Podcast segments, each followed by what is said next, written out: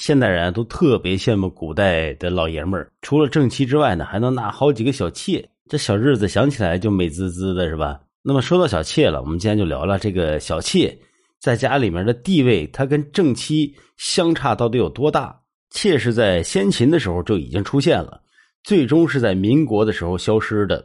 古文中记载，妾从心女，罪女之德皆于君者，聘则为妻，奔则为妾。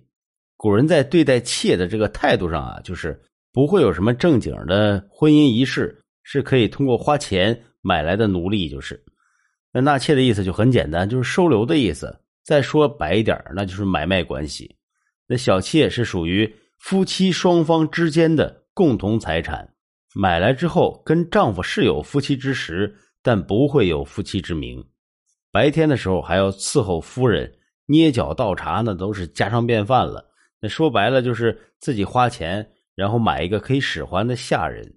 关于妾，其实历朝历代也是有出台相关的法律，专门定位他们的身份。他们的身份地位，那跟妻子是完全没办法比的。妾在法律当中就是伺候主人的角色，跟奴隶没有什么太大区别。在家里头说话算数的，永远都是自己的原配。小妾啥的，你就靠边站吧。就连提点意见，那都得先看看原配的脸色行事啊。原配的孩子称之为嫡子，而妾的孩子则是庶出。在原配没有孩子的时候，小妾生下孩子之后，那他们的地位就能提高了吗？那事实证明啊，那还是想的太天真了。小妾的儿子必须要认原配为嫡母，至于认不认小妾为生母，那还得看嫡母的心情好不好。比如说这个谁呢？他就是啊，这个北宋皇帝宋仁宗。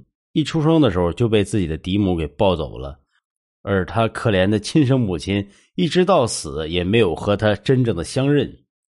古代的时候还讲究一个门当户对，那原配和丈夫两家的家族势力一般来说都是相差不大的，至少也能够得上。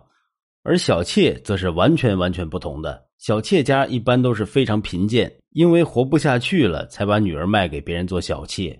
或者是罪臣的女儿，乃至是战争的胜利品。这在古代的时候啊，小妾还会经常的被当做礼物送来送去的。就比如说，咱们都非常熟悉的苏轼苏大神，他在被贬之前，曾经将自己的姬妾全都送人了。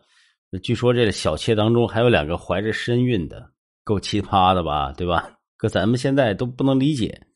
那所以说啊，论地位还是权力，妻子是完全完全碾压小妾的存在。既然小妾那如此的不受待见，为啥还是有这么多女子愿意给别人当小妾呢？这主要跟古代生产力低下是有很大关系的。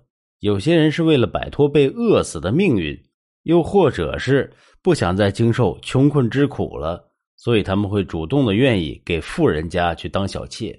而且丈夫纳妾对于妻子来说。影响不太大，甚至可以帮助妻子来处理很多的杂物。那妻子她少干活，不用干活，那何乐而不为呢？